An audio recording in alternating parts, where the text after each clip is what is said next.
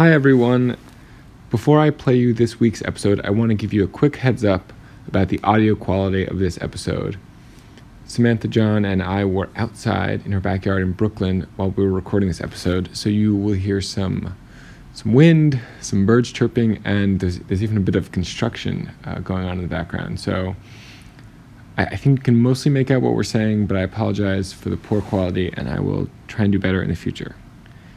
And now I bring you Samantha John.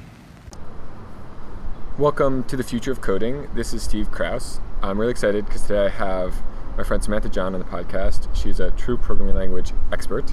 Um, Sam is the co founder and current CEO, former CTO of Hopscotch, the award winning app for the iPhone and iPad that allows people to create software on their phone on their phones and iPads and also like play these games and animations on their phones and iPads. Hopscotch has over 10 million downloads and, and is used in 44% of schools with iPads. Sam's also uh, was formerly at Pivotal Labs and she studied pre-med, math, and English at Columbia University. Welcome, Sam, Samantha. Thank you, Steve.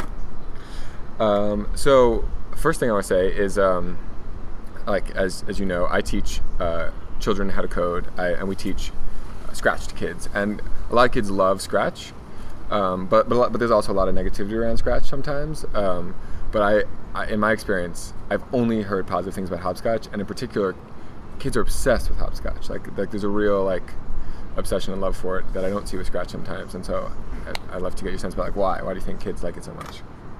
That's really nice to hear. First of all, um, making a product sometimes you tend to focus a lot on what can be improved about it and you focus a lot on people's complaints about it so it feels really nice to hear that people love hopscotch which we also we, we hear that too, and it's it's very gratifying and really nice to hear that this product that you've worked so hard on is something that kids really enjoy.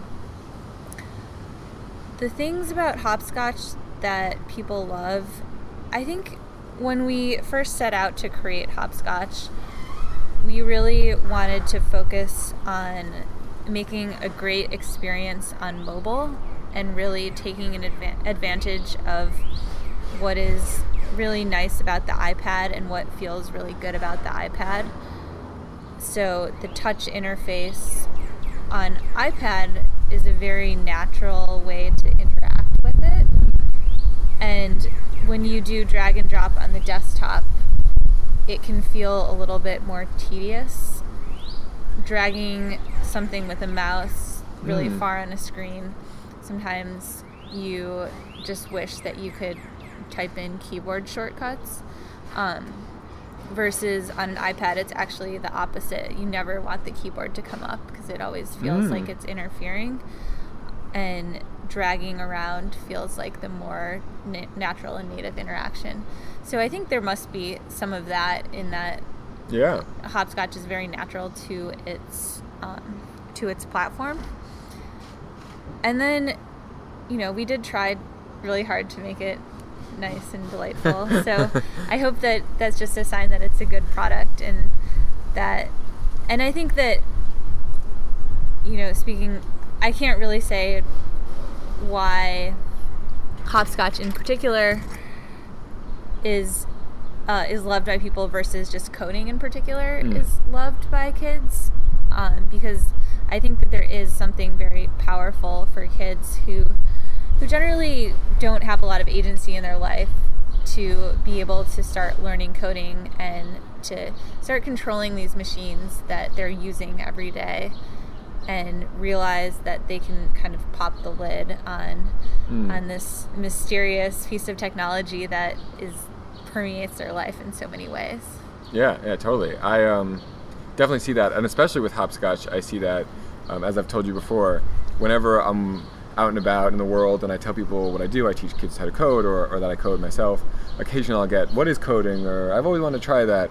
And I just love the fact that I can pull out my iPhone and, and open up Hopscotch and I put it, I put the phone in their hands and, and just, you know, tell them to click around and then they're coding. It's, it's magical. And I, I definitely see the agency, like the people like light up and like, like that's it? Like that's what coding is? Yeah it's it's really fun to do user tests because kids just get so excited when they realize that they can make the type of stuff that they've been playing on their on their devices. Yeah, it's, it's super empowering. Um, so I, one thing that uh, that I hear a lot from Scratch, and I was wondering, I, I hear a lot from kids when they use Scratch, is that it's not real coding. It you know, like this experience is really fun and easy, um, but you know this this isn't real coding. It's babyish. It's limited. Uh, child's play. What do you hear Yeah. that, and what do you say to kids who say that? So I, I definitely hear from kids and from parents and teachers like what's next after hopscotch or you know but I think that a lot of what it has to do with is that they really are reaching the limits of the platform and the language. And in some ways I think it could be considered babyish to some people because of the look and feel, but on a deeper level, there are certain things that you as a programmer want and certain tools that programmers expect to have that aren't really built into something like Scratch and Hopscotch. And Like what, for example?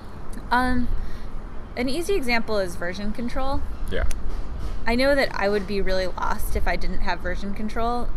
I even if I'm doing a really simple prototype, I think about an hour in is the limit where I need to start a Git repository and start saving versions because I just don't feel safe making changes knowing I could break things. So that is actually something that's really important for kids, maybe even more important for kids than for professional programmers, in that everything is so new to them. And I think a lot of them don't feel super confident in their computer skills. So to feel like you're always on the verge of messing up in this kind of irre- Mm, irrevocable mm, way mm. where Yeah. you could break your code forever makes you much more risk averse and it makes it harder to try new things and to um, go out on a limb. So I think that's a really kind of Yeah, simple one that totally. that can be frustrating. And then there's, you know, another issue. Should I just list all the issues? Yeah, go for it. I can go on for a really long time about um, what's kind of inadequate about programming for kids. I mean, another really big one is just the ability to make good abstractions and Mm. as as professional programmers that's basically all we think about all the time is what kind of abstractions does this language let me make? Does it have multiple inheritance? Does it have classical inheritance prototype inheritance? Um, is it functional? Is it um, can you do what are they called? Uh, can you do like mix-ins? Can you do composition? And um, like what's the right way to abstract these things? Like what's the right way to split up my code? And you really don't have any ability to do that you can make functions in hopscotch and scratch and you know there are a trade in scratch the functions are pretty buried and i find them not super intuitive to use. Uh, though they do let you have parameters so that's kind of powerful. In hopscotch you actually can't put parameters into your functions but they're much easier to use and they're much more um, they're kind of like a, a, a first class thing where the first thing you see when you start coding in hopscotch is is some of the functions so Yeah, I think you guys do a really good job of that. In Scratch, there are some blocks that are really complicated and you don't see how they work. But in, in Hopscotch, when you drag in a complicated block, like follow my finger, you can pop it open and see the code inside. So it like shows how it was made. I love that. Yeah, um, and I wish that we did more of that. Actually, I think actually when I've thought about the blocks that we offer in Hopscotch, I think we probably should use many fewer blocks than we actually Mm, do built yeah, in. I could see that too. Uh, so, for example, there's a turn block that um, that animates turning Mm, however yeah. many degrees you put, but really what it should be is just setting the property of Angle. heading on the or Mhm. angle on, on the character and, and in some sort of Loop. looped thing where you know you set a little bit at a time. I couldn't agree Um, more. So and then same with move, it's like actually you're just setting the position a bunch of times in a row. hmm So I think that a lot of times when people think about how to make a programming language more powerful, especially in the context of kids, they immediately go to okay, well, you have to have Bluetooth enabled so you can connect to hardware, mm. or you need to have connect to the camera, or you need more, you need physics blocks or more gravity.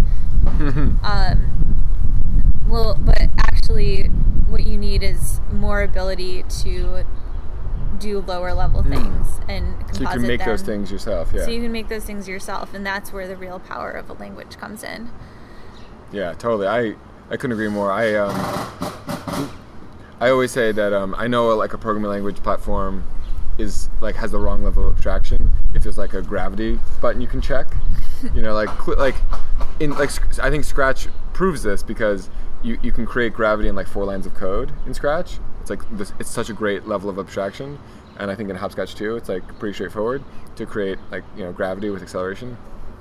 Uh, so that like if you have a language where they do that for you, like something must be wrong. Like it's so straightforward. Yeah, it's interesting. Physics is interesting. Um, collisions are hard. I haven't, collisions are hard. Collisions are hard for hopscotch. Um, that's actually a big I think this is another problem that Hopscotch has. I don't know how much Scratch has it, though I imagine they do. Is um, it's probably not as bad because we're on these devices. Sometimes there are performance problems, and I, I think we actually should spend more time on it than we do because I think there's kind of it's a twofold problem. One is that we try and make it easy for you to clone your object and instantiate new ones, and what that means is then you can do a lot of collisions. You could actually have collisions between every object on one thing we have we added recently is you can say self. So you can say you can take an object, make a thousand clones, and say for each of those clones, when self collides with anything, mm. you know, something happens. And and that's actually has very poor performance uh, because you're doing a lot of collision checks. Yeah. Um, you have a thousand selves who have to check every tick if, if they're colliding with anything, and it's just not going to work well. And then if you're on an older device, it's really not going to work well. Um, and you can actually basically crash your iPad. Yikes. There, there are definitely ways to crash your iPad with hopscotch. Um, it's a good, fun challenge. It's a fun challenge. I, it's I always I actually find that I'm this type of kid. I think there's two types of kids. there's there's the kids who they're given a blank text box where they can type in a number and they type in four. they're very and, and they're very they think about it for a long time. They're very cautious about it. And then there are other kids and they get a blank text box and they start just typing nines. Yeah, yeah. type nine nine nine nine nine nine because they want to see what will happen or see if they can break the system. I am the type of kid who will type in the nines. Yeah, is something I've realized nice. about myself. So I have to I have to be supportive of hopscotchers who want to do that as well. totally, that's great. I I see it, the distinction is like kids always type the nines and adults type the four. Oh no no, there are a lot of kids who. Well, I see those kids as like adults in a kid's body, and you're a, a, kid in an adult's body. yeah, maybe. uh, cool. So I guess on the on the topic oh. of sorry, go. Oh yeah, so then on the topic of collisions, we try and give you this power, but I think one thing we do a poor job of is actually making you aware that you are a little bit of in control of your of your hopscotch game's performance. Mm. And that's something where we think kids aren't ready for that. Yeah, that's hard. You know, like you don't have to worry about performance yet, but actually you do. You do. Like this isn't even really what I would call a full-fledged enough programming language for what you really need to be learning and you're already running into performance stuff. So that's actually maybe just a first class concern that people need to have when they start programming. Because they the thing is they do think about it. We don't tell them about it but then they're mad when their when their game has bad performance or when it's slow and they blame us. So yeah. blame yourself kids. Yeah that's that's tricky um, I, I have this programming language woof uh, so I also like have to figure out collisions and stuff and um, yeah, it's really tough, especially pixel perfect collisions. Do you guys do that, or is we it more bounding do. box? We do pixel perfect collisions, and then actually, our hack is that if I think if there are more than ten, first we do the bounding box collision, and if the, if there's a bounding box collision, then we'll do the pixel collision. And I think if there are more than ten bounding box collisions, well, you just won't do the pixel collisions. Oh, okay. You just give up. Yeah, yeah. That, that makes sense. But even that, it's still Takes a while, yeah. Because there's just so many pixels sometimes. there's a lot of pixels, especially on a you know High resolution iPad. high high resolution iPhone iPhone 3x. A lot of pixels in that in that guy. yeah. Um, luckily, it has a pretty good processor, but that can definitely cause problems. Yikes. Yeah. Um, like I, I've I, in like we've like thought about like different sampling techniques for like pixels, so you can like. You know, it's actually not that. I don't know if this is relevant to the podcast or not, but it's not that slow to do the pixel comparisons. The slow thing is to get the pixels. Oh, interesting. Yeah, that's what I found at least. Huh. For yeah, for me in, in, in JavaScript when I'm doing this in the browser, getting the pixels is no big deal. It's I like you just look at the profiler. It's like all of my time is spent like like iterating through, like just running through that Oh. array. Oh, well, you know what we do also is that we take the um, we take the image and then downsample it, and then Yeah, yeah, that's basically what I need to do probably. Yeah. And the downsampling probably is what's expensive. downsampling is expensive. There you go. Yeah. Interesting. All right. Well, well, good, good, advice. Thank you. I'll You're welcome. To, I'll have to apply that to my own language. Uh, okay, got it. So yeah, there are plenty of things that you think hopscotch needs to be like, like a real language. yeah, From scratch. I, I I think there are, and and I think that a lot of times when we think about programming for kids, because the simple stuff is still hard to get started with, we we worry so much about how can we teach kids to get the turtle to the jewel and how can we get kids just to make a simple sequence and make that really easy and we've done an okay job of making that really easy. I would argue that a lot of kids still have trouble with it but i think even more importantly a lot of kids see that as somewhat trivial. And i think that's rightly so because they've seen other computer programs and they know that on computer programs people have solved drag and drop. So when you have to write a script to get your turtle to the jewel they're a little bit thinking what's the point of this in a way that i think really harms people with math where in elementary school they're learning all this arithmetic and kind of these formulas for fact fractions and and and kids look at that and they say what's the point? And and we don't have a good answer for them.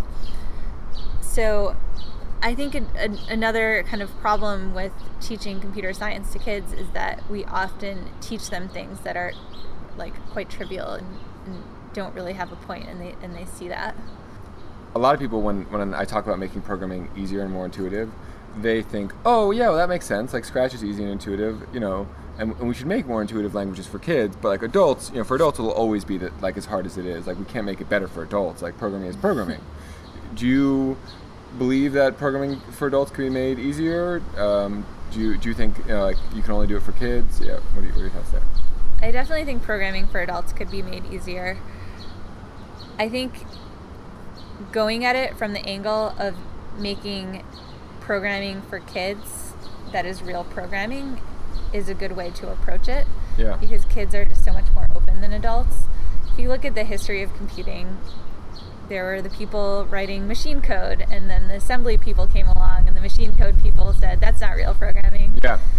and then the next stage was um, Fortran. And the assembly people said Fortran's not real programming, and Yeah, yeah. et cetera, et cetera, on and on until the present day. And But now they're right in the sense that Scratch really isn't real programming. But you think yeah, it's not. Um, well, that's not fair. It's not not real programming, but it's, it's, not. not full. it's not sufficient.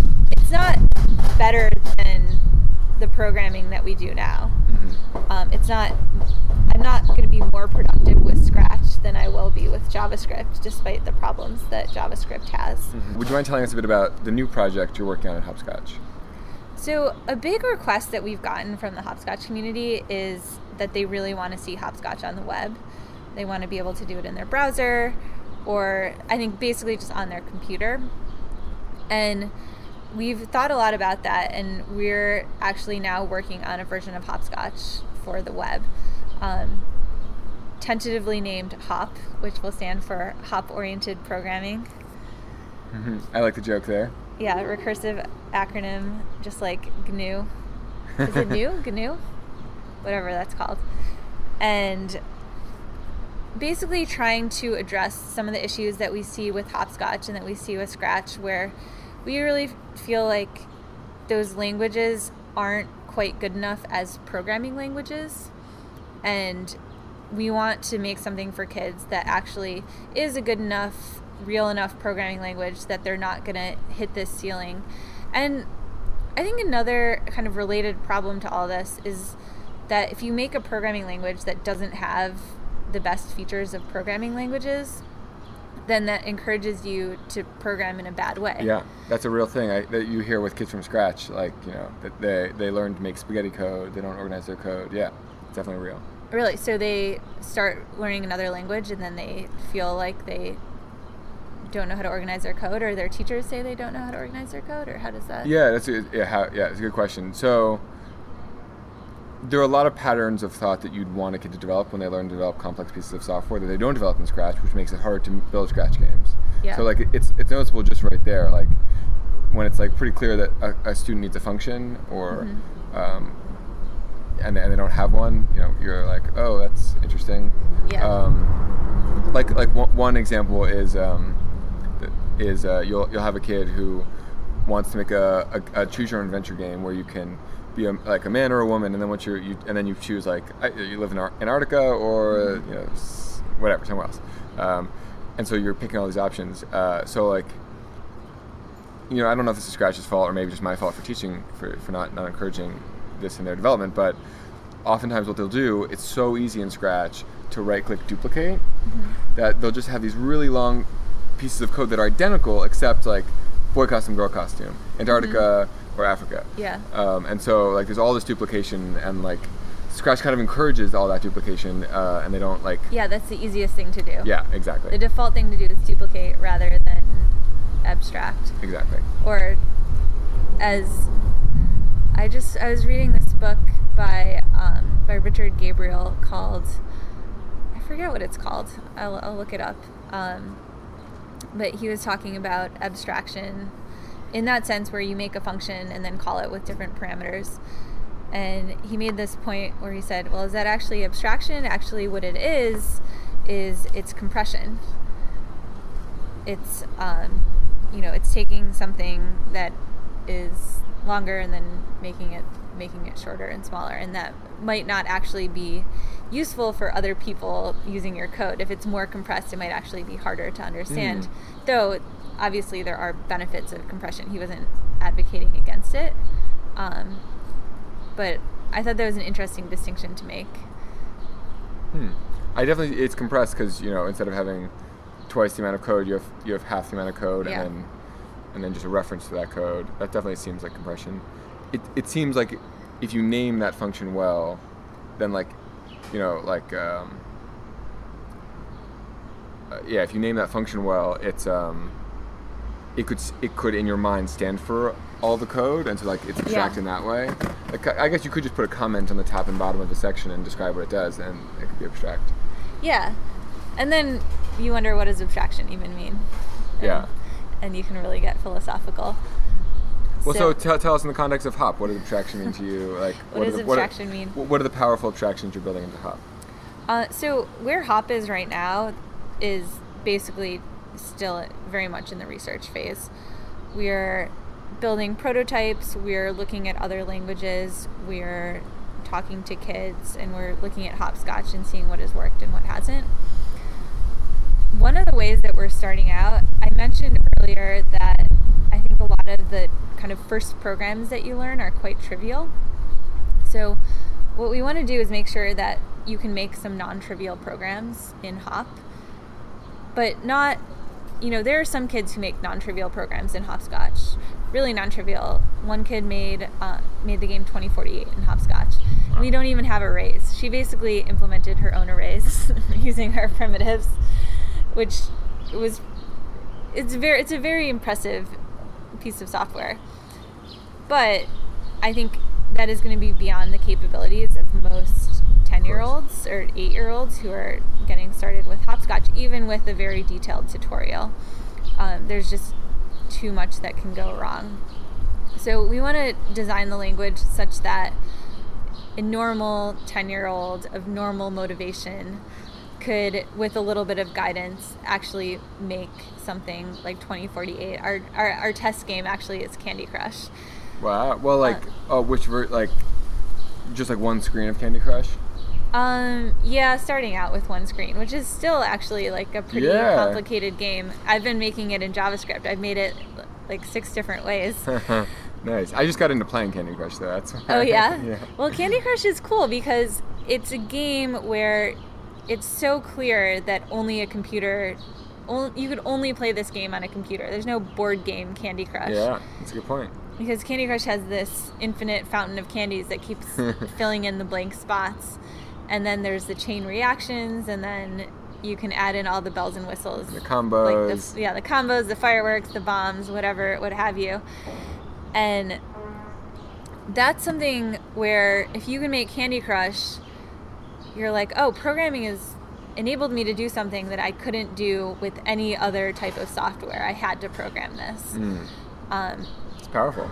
yeah, it's very powerful. So so we're trying to think, figure out what is needed for a normal person to make Candy Crush, and it's been it's unearthed a lot of interesting things. So, for example, I mentioned earlier version control. Yeah.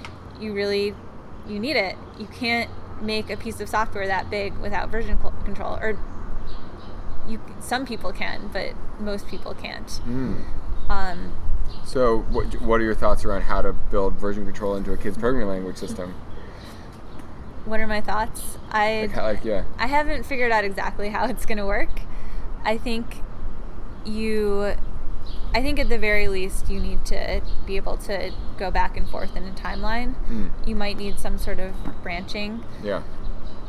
I think I'm not actually sure about this because I, I've heard kind of mixed things about tools like Git, where actually I've heard kind of bad things from a lot of people who have tried to teach Git to beginners. Yeah. It's hard. um, that it's really hard to teach people and it's really hard to understand the model.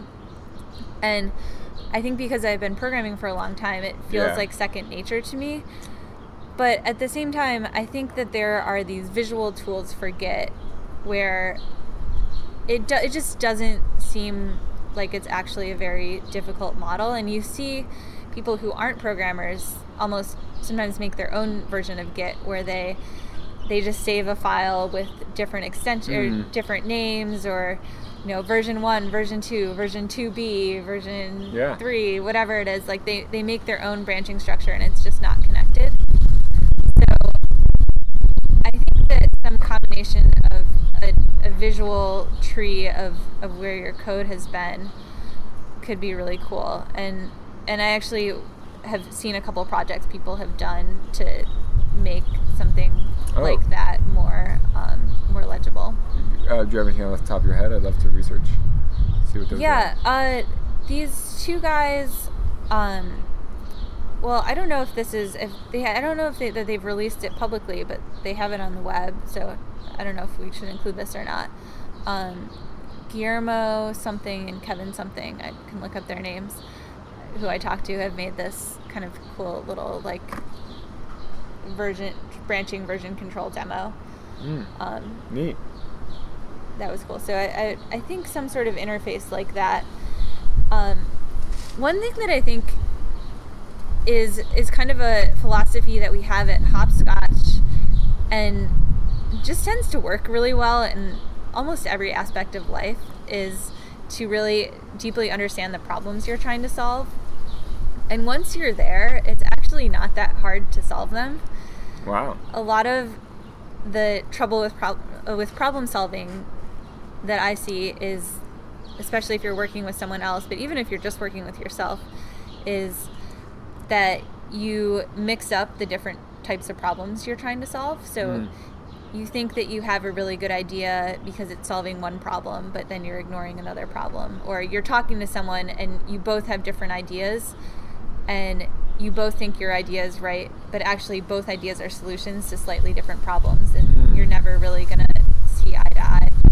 So if you can really understand the thing that kids need to get out of the system, then you can create a system that will do that for them. It's more when you start thinking, oh, version control would be cool, or like debugging would be cool, this would be cool. How do we do this thing? Yeah. Um, without knowing the pain point that it's actually addressing, Mm. that you kind of get muddled. Mm, yeah, I, that's super powerful. I I find myself um, constantly doing the opposite of that, like the wrong thing, and it's and it's such a time waster. Um, I, I I was watching some Alan Kay videos this past week, and and I think he does a pretty good job of articulating that you have to be like unbelievably focused on the problem and not on the solution, and like because I think I fall into the trap of. I know all these cool things. I like. I know how to program in all these cool ways. Like, what can I make with the tools I have? Yeah, Like, totally. uh, and then I end up like building solutions to problems that don't exist. So, what what techniques do you have to like keep yourself focused on the problem? I think a good technique, and this is something Alan Kay has really encouraged us to do, is actually focusing on a problem, such as yeah. Candy Crush, Mm. or you know, what are what are things Pick that one one. yeah. Yeah, well, he told me to pick ten. Oh and then wow! I picked one. he was he said pick ten and then maybe do five, and I think I picked five and am doing one. Though you know maybe eventually we'll do all five. what are the other four? one. Um, what are the other four? One of them is building a programming language. Inside of it. Yeah, Wow, that's, that's huge. obviously that's such a good one. It's so powerful. Um, he actually told us he suggested picking topics of um, like topics that we think would be cool for kids to learn about. Mm. So one of them we cho- the one that I'm really focusing on right now is game design. Mm. So, which game design is really interesting. I mean, first of all, kids like it, and then it touches on all these other cool topics, which I think is true for any branch of knowledge. but I like game design because it really starts to touch on, you know, what is it touches on like what is learning, how does how does the mind work, how does intelligence work, because you kind of have to know those things to design a game that intelligence and that an intelligent person would enjoy playing. Um, Yeah, I and think. by an intelligent person, I mean a person, because all people are yeah, intelligent. yeah. I think um, one thing that I see when when like we teach our kids to make games is most of the time they are focused on just making a game and it, it like like ge- like designing a, a fun ga- game that's like uh, addicting uh, and like thinking about game design. We, we maybe like the tools aren't there or maybe the kids are too young to like actually focus on those. I'd love kids to be able to focus on those things. Like wouldn't it be great if we had a 15 year old or a 12 year old make like a block but like the next blockbuster video game? Like do you think that's possible? I think it's definitely possible. I also think that you probably do have to get started on a more generic game. yeah and then you work your way up But I think that there are also ways to think about games that we can give to kids that will be really useful to them. So just even realizing that there are different archetypes of games that they can make. So this is a side scroller. These are the properties of a side scroller. Now Mm. fill in the blanks with your particular Mm. side scroller. And and that's really I think what they're doing when they get started. It's just that the the class of game that they start with is maybe not the most interesting class of game, but Mm. I think that's okay. Mm.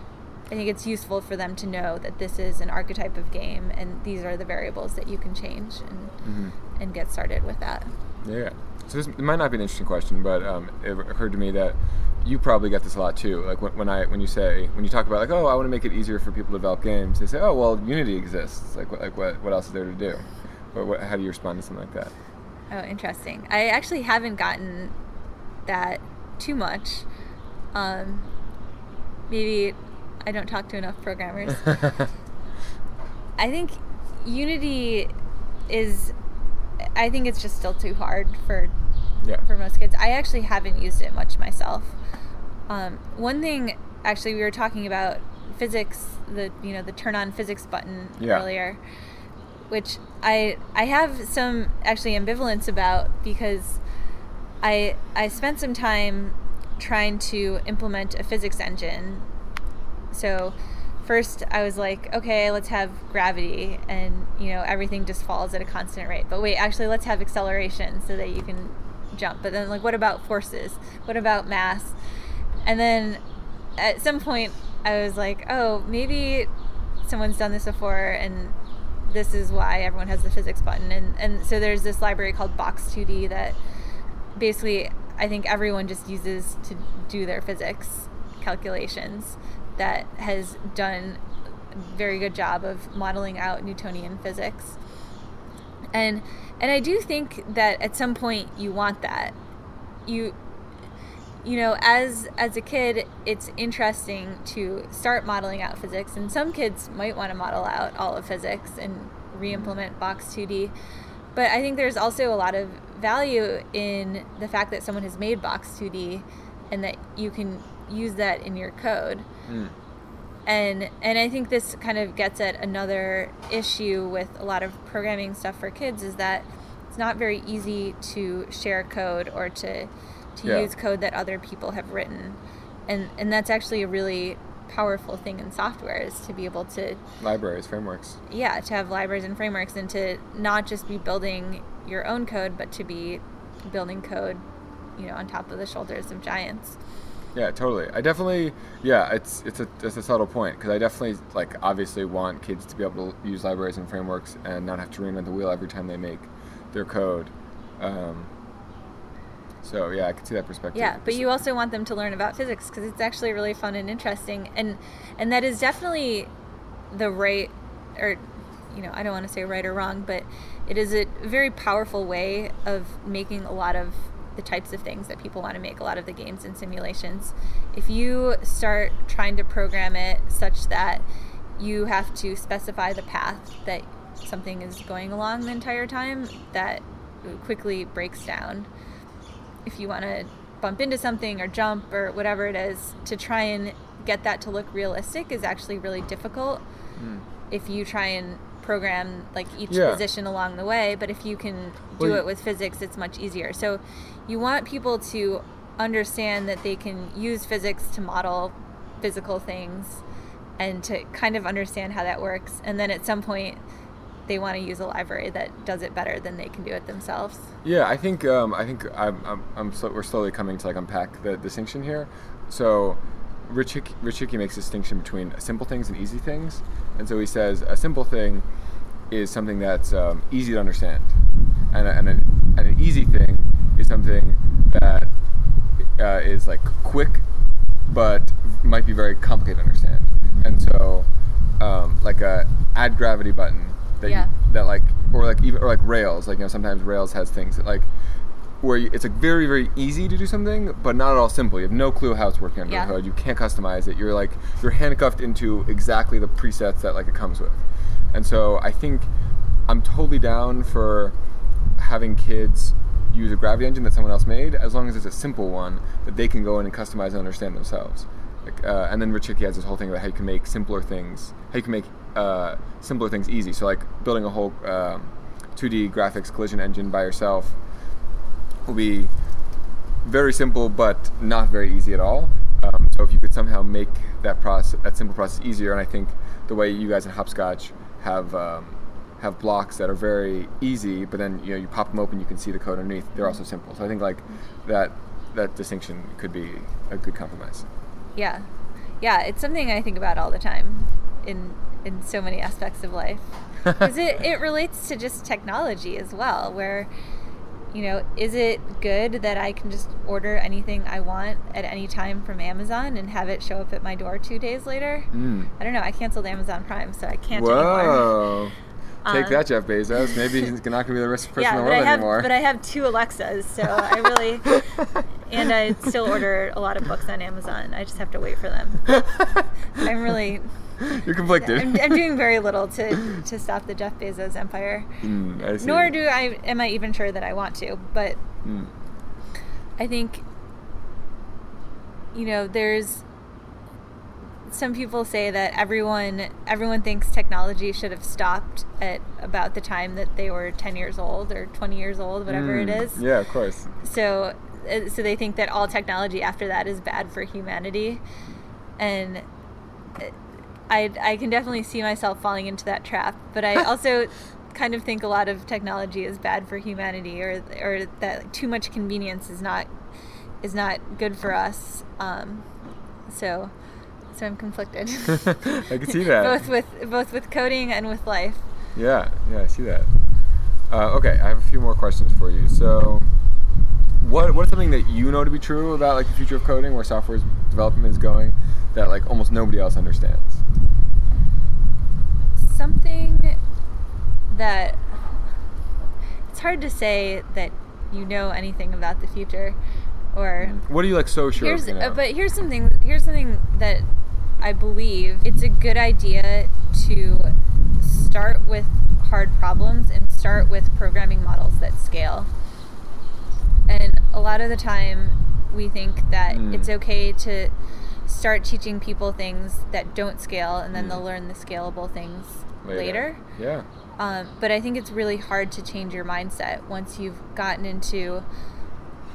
One comparison I've heard is to the, that you're programming software as if you're a clockmaker, and you make all these pieces, these intricate pieces that fit perfectly together, and you make this this very mechanical system, and and that really just doesn't scale.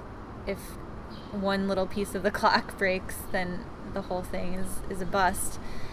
And I think you need to start people programming in with models that actually do scale. So you're saying when uh, you, the clockmaker analogy is like a like you're talking about the brittleness of Yeah, I think the brittleness of code and the um, the kind of all the interdependencies that everything Mhm. has with each other and and the proceduralness yeah yeah I see and and we kind of think okay that's okay because that's like the easiest way to think about it starting out. Um, but maybe it's I, I kind of think it's better to to put people into uh, push people towards a, a different model of thinking about their code from the start. And then that way that way of thinking will be Yeah. more natural to them so maybe list like I, I have a feeling I know Yeah. that model of thinking would be but like what could you describe I'm, I'm obviously very influenced by by Alan Kay and and Smalltalk and and the idea of objects which I think that term has come to mean so many things and it really was a very unfortunate name because when you think of an object you think of a cup or a microphone or something very inert and and I think what Alan meant by objects was computers so the idea of object-oriented programming was that everything in your system was a computer, and it was a full computer that could do all the things a computer could do. Um, and the idea was that you would program with these very powerful pieces. hmm And to, to build on that just because the way the way I come to this understanding is I, I see it as like some people like to see their code and data as separate yeah, and like Alan said like what like that's crazy like why don't you put it all together yes, it should all be together. Code and data should be together, and and I think also this idea that like uh, when you think of a computer, it's kind of this whole thing that doesn't really depend on other computers for its existence, and um, a, a- an extension of what what they did with object-oriented programming was was um, the actor model, Mm. where it became much more strict about what kind of messages you could pass and, and the type of encaps- encapsulation that an actor would have to have. Um, so if you look at something like Erlang, which was built in the 80s, Hmm. and um, it's or so Erlang is this programming language invented by Ericsson, the telecom company. Um, maybe listeners have owned a Sony Ericsson phone at some point in their life. I know I did, and and the idea Erlang. There's a couple ideas behind Erlang. It's very functional, but it also has this concept of um, of actors and processes that really don't depend on each other at all. Like all they can do is send messages to each other, and they don't even depend on. They send a message to something, and you can't even depend on that thing still being there, or you kind of expect that it might go down at any time. And because of that, they've been able to have this very, very reliable telecom system that I think in 20 years had like five minutes of downtime or something crazy wow um, because they built it as a system where they they thought about the health of a the system rather than the health of any individual actor. So it's built such that actors can have all sorts of problems and go down, and whole data centers can go down, but the system doesn't depend on any part of itself Hmm. actually working at any time. I've never I- heard that example. So powerful. It's so powerful, and it's I mean that's how the internet works too. The internet hasn't really gone down since Mhm. ever. I guess back to Jeff Bezos.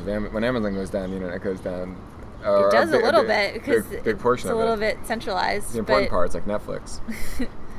I know I think Netflix is probably pretty resilient to Amazon going down at this point. really, I thought Netflix was entirely on Amazon. They are well, um, but they're on a lot of data centers, and they. Have you heard of Chaos Monkey? Yeah, yeah, yeah. So Chaos Monkey is I love it. It's this thing that Netflix does where basically the Chaos Monkey just takes down random just breaks random stuff at Netflix all the time and their system has to be resilient to the Chaos Mm. Monkey. So because of that, when things go down for real, Mm. Netflix generally doesn't go down. That's great.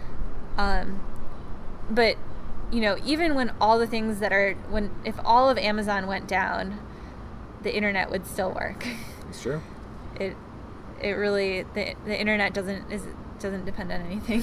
Yeah, it's really powerful. The de- decentralization. Uh, so, like, what in this space is like a distraction or overhyped?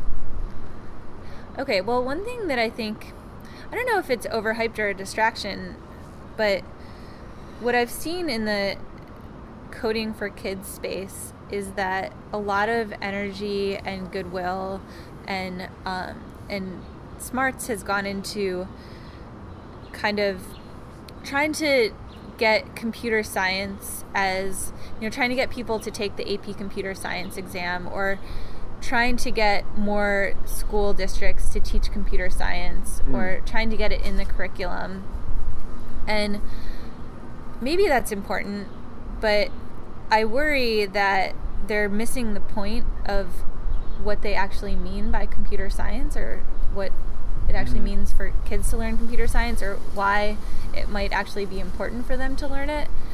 And I worry that they're we're teaching kids kind of like the arithmetic version of computer science where we might end up in this future where every kid has learned computer science and they all think that it's stupid and they hate it. Yeah, I think that's exactly the analogy to make. That, um, uh, like, we, we do teach math already to every kid, and the vast majority of kids leave school thinking they're bad at math and hating math and never wanting to do math. When in reality, they've never even learned like math as mathematicians do it. They learn this arithmetic.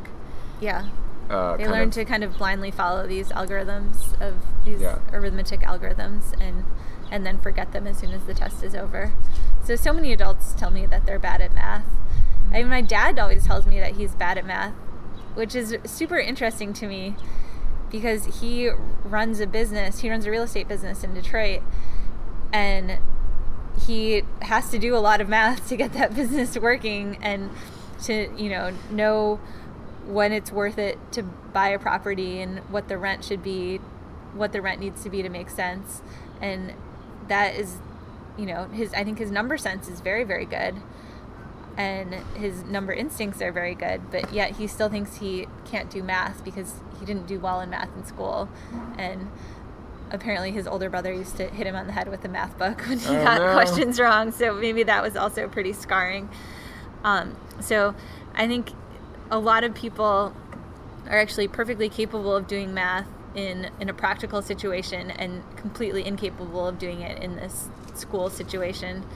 Um, so maybe that will happen with computer science. There will be an underground computer science that everyone actually uses, but the thing Mm. they teach in school, everyone will think they're bad at. Yeah, no, I think about this a lot, and I, I think the analogy of math like really lines up perfectly. In um, when we were like trying to erase the Soviets into space, there was this like big push to get uh, calculus in every high school so we could have more um, rocket engineers. And guess what? Those people were successful. Like there is calculus in, in virtually every high school in America, and their success, I, I would argue, made the world worse off. Like calculus is a terrible math to teach kids in high school. We should de- we should teach statistics or a much more applicable math that's easier to learn, makes kids and gives them much more practical, useful knowledge because almost nobody ever used calculus in their daily life. Yeah, and statistics are so useful to know. Yeah, so And um, not very intuitive, but yeah, and that's part of why they're you're so good useful. at it, it's so useful. Yeah, because it, it, like it changes the way you see the world. So, um, I'm so worried as, as you are with this this new equivalent craze of oh there aren't enough software engineers. We need to like create more software engineers. Let's get coding in every high school. Like you know, we're probably going to succeed, but you know, are we going to succeed or are we going to achieve failure? As Eric Ries says in the Lean Startup, where you achieve what you set out to, but you actually don't achieve your, your like ultimate your ultimate. Yeah, goal. I just had a conversation with a friend yesterday actually, where he was saying well, you know, this woman Karlie Kloss, who's mm, yeah. who's a big advocate for for computer science education, has also become started advertising for Wix, mm. the kind of website creator thing. He's like, well, isn't that like the opposite? because Wix will like eliminate the need for mm. programmers. Mm.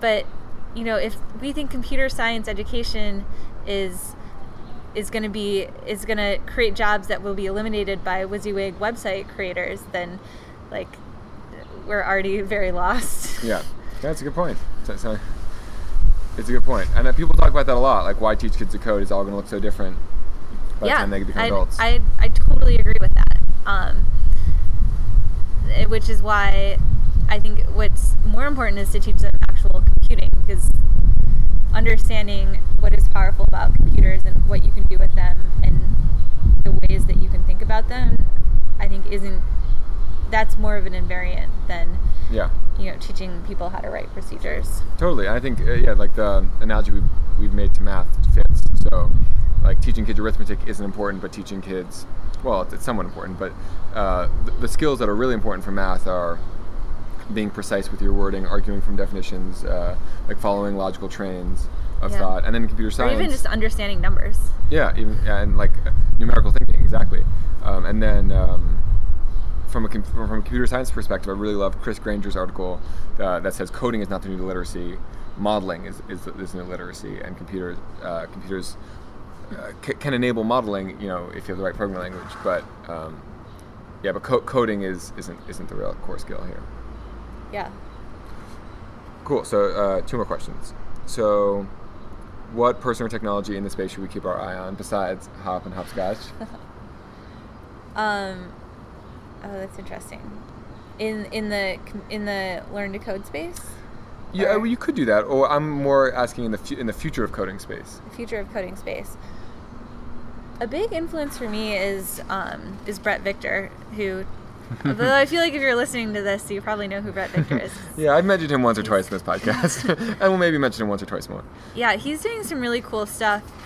Um, he's actually right now working on this physical space. Mm. He basically thinks that computers are over, or computers as like a as a unit are over, but that everything should be a computer. Mm. So he has he's building out this space where um, I don't think this is secret, but it's not. He's building out this space where basically you know any surface can be a computer and um, any surface can be a screen and you can go and like program any surface in the space. And, and yeah. then you can like take two surfaces and put them together to make a bigger screen or you can split them apart to make two screens. And and a lot of really interesting things kind of follow from that.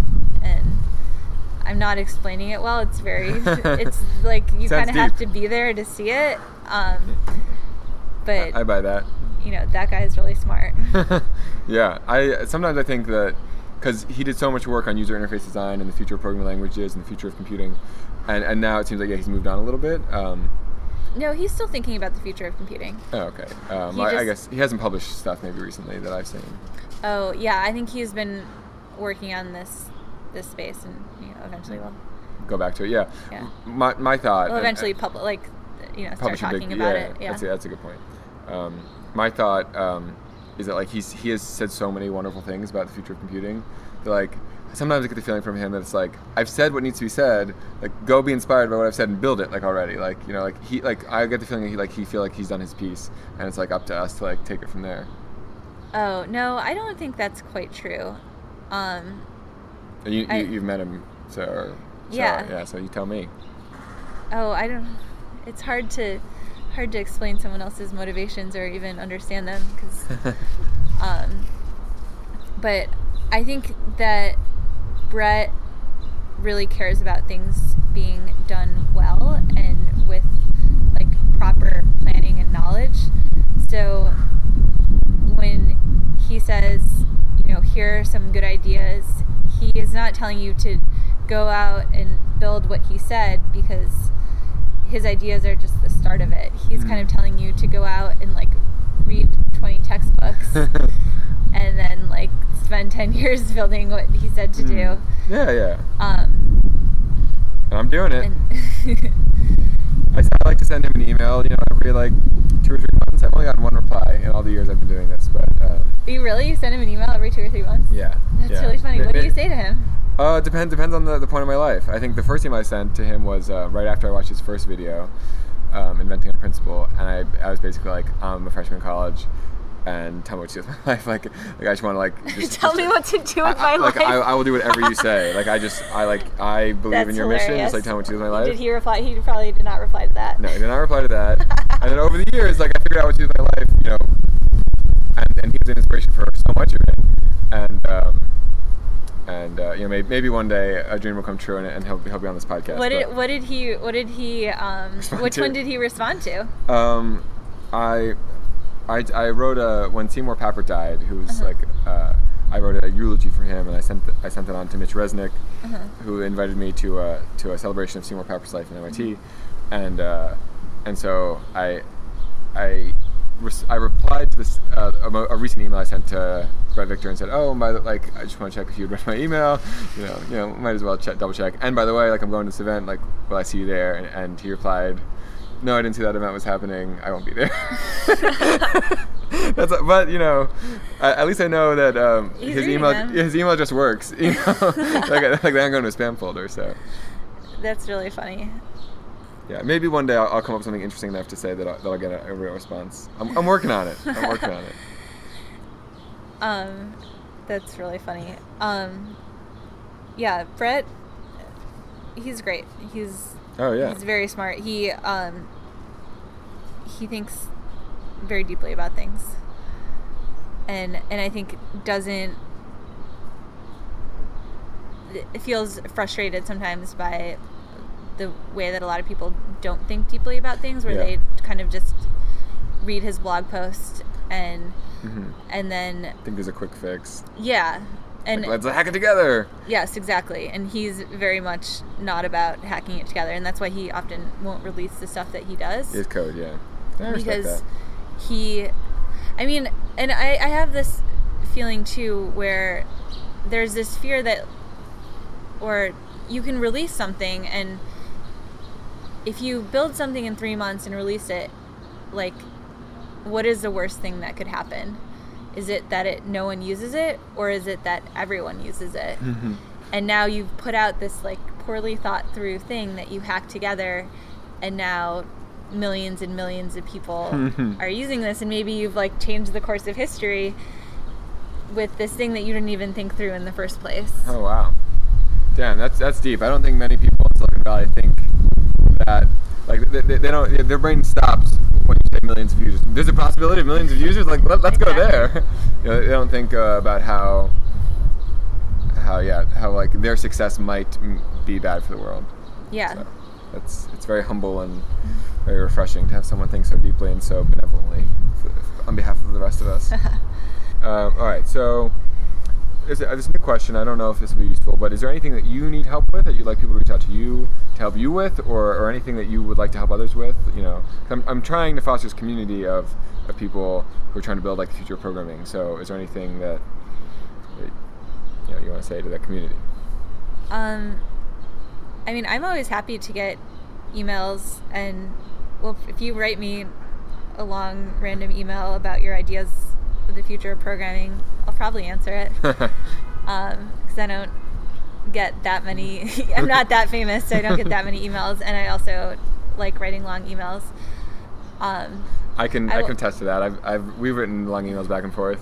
yeah um and and i find it i find it fun because i like writing and and i find that writing a good email is is a good it can be a fun exercise so if you write me a good email i'll i'll try and write an equivalently good one back Nice.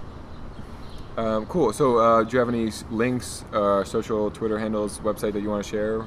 Oh, um, well, gethopscotch.com is where you can find hopscotch. and our Twitter handle is at hopscotch. So look us up there. You can tweet at me at, at samj0hn. Cool. I'll put that in the in the notes. um, great. Well, thanks so much for coming on and talking. I really appreciate it, Sam. You're welcome. Thanks for inviting me on your show. I feel so honored. Oh yeah. Um, well, I'll see you later. Bye.